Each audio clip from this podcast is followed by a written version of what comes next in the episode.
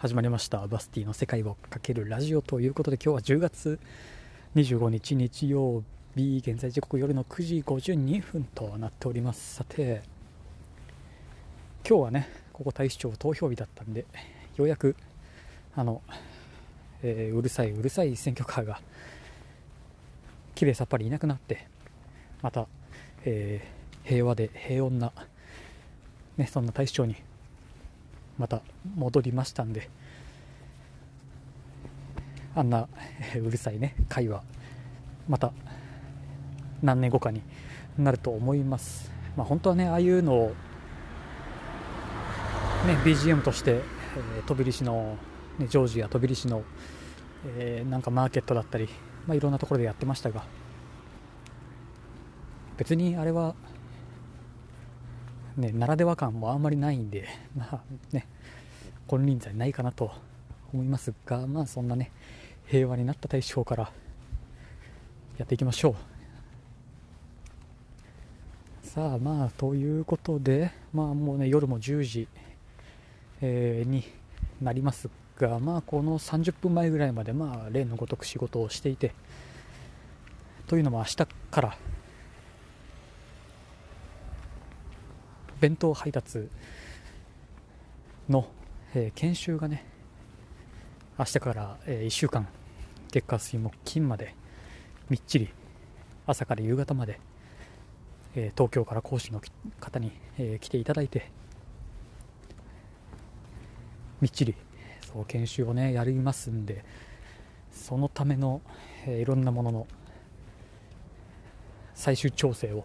行っていたらあっという間に今日も終わっていました。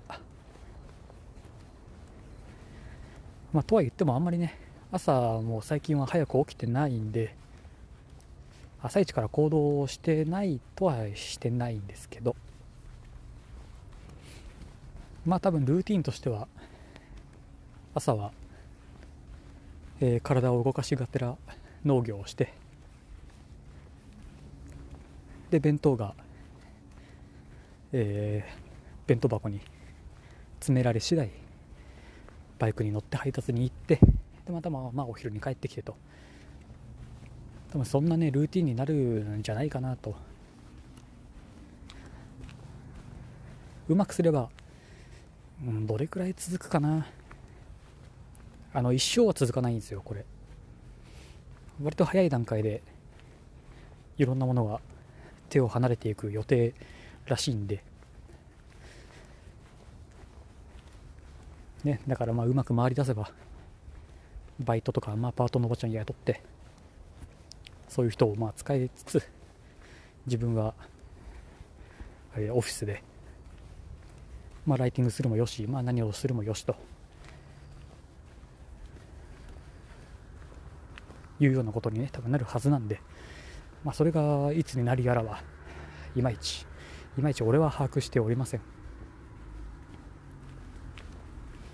それはねいや一生弁当配達とかの、まあ、農業はあれですけど。ね一生はやってらんないですからね。大体そういうのが嫌で会社員辞めてますからね。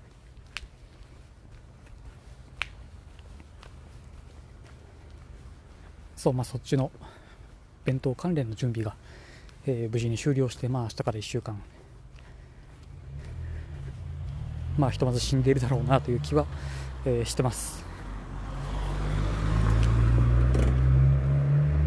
まあアスパラのね方ももうほとんど、えー、畑が完成しつつあるので残すは、えー、購入したアスパラの株がね、えー、届くのを、まあ、待つばかりと、えなっております。まあそっちもそっちで、え来たら130株くらい、え来るんで、まあ、植える作業はそれなりに骨が折れますが、まあ、農業はね割とゆったりゆったりしてそうなんで、ね、見る時間軸も随分のんびりな、えー、感じなんで、まあ、性には合ってそうなね雰囲気があります。まあなんでちょっと楽しみではありますねそっちの方が。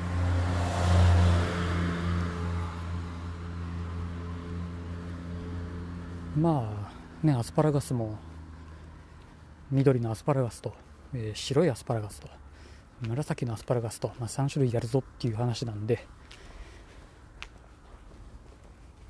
まあ、あの紫じゃないや、えー、緑の紫緑の紫？緑のアスパラガスを、えー、日に当てなければあのあの白いやつになるんですよ。その葉緑素が、えー、葉緑体が、まあ、作られないから的な。だから白くなるんだぞっていう、まあ、ことなんですがまあそうそうそれで、まあ、緑と白は別に、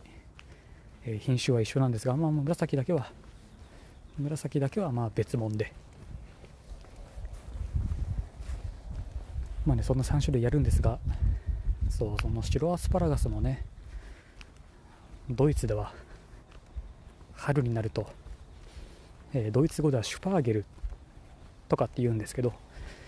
そうそのシュパーゲルサイトだっていうのでもうドイツ中春になるとあっちこっちでえー、キロ何ユーロですっていうのでねいっぱい売ってるんですよ。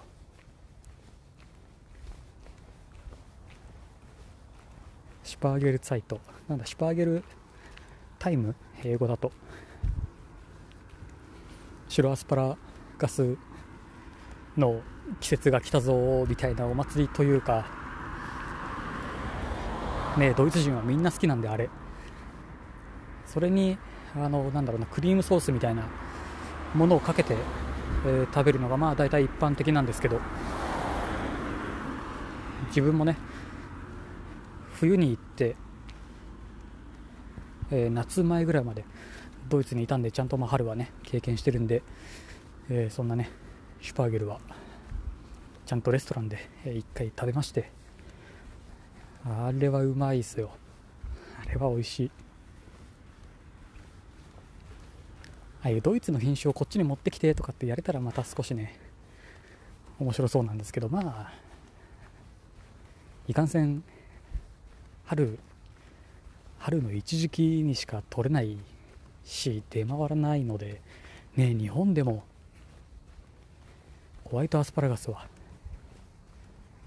瓶詰めじゃないですかピクルスみたいになって、ね、売られ売られていると思うんですけどまあそんなんなんであれをしっかり、えー、まあ、賞味期限は早いかもしれないですけど、ね、その辺で売れたらまあちょっと面白いんじゃないかなっていう気はしてます。っていうか大阪多分アスパラガスとかないと思いますこれ。見ないですもんね。いや見ても佐賀県産とか。最近見るのはもはやメキシコ産とかですからね。まあ、何やらオーストラリアの、えー、ワーキングホリデーに行くと、えー、普通は1年間なんですけど、えー、何ヶ月だったかな？何ヶ月か以上、え現地のファーム農場で、え働くと。またワーホリの期間が1年延びて2年間、え滞在ができるようになるんですけどその農場の仕事が何やらアスパラガスの生産が割とね仕事としてあるようで。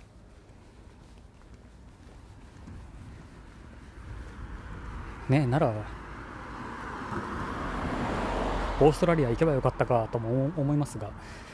いやまあねドイツの方が好きなんでいいんですけどそうオーストラリアのワーホリとかだとそういう、えー、仕事を経験してかつ1年またビザの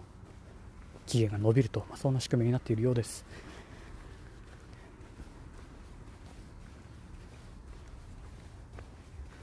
とまあ紫アスパラガスはまあまあ栄養価が違うよね的な話みたいですよ、まあ、うまくすればあの雪国舞茸的な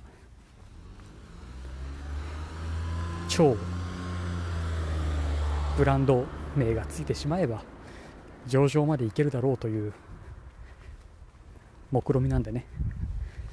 さあそうなるとえらい、えらいことですよ。えらいことです。まあ夢はね、見ときましょう。アスパラで上場とか、一生の武勇伝ですね。ポッドキャストやをなんか300回やってますよりもインパクトというか伝わりやすさはありますねポッドキャスト300回の伝わんなさはえぐいっすよすごいね要所要所でいろんな、えー、大人の人に会う機会がね、えー、ここにいると、えー、たくさんあるんですけど、まあ、何をしてるんですか？と言われて。ねまあポッドキャストやってます。え？ってなりますからねいつも。10人に1人ぐらい。ああポッドキャストやってるんですか？ってポッドキャスト知ってる人がまあいるかな程度ですね。これからこの言葉自体が浸透いくこと浸透することを祈るばかりです。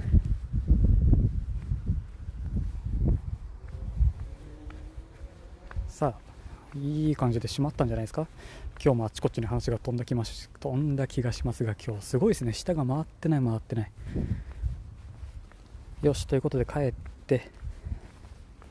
えー、2人分の記事のリライトをして寝るとしましょう。明日は明日から1週間は、まあ、大忙しなんで。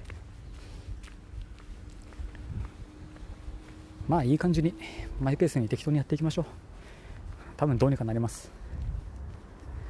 はいなところで今日は終わっておきましょう。意見感想は、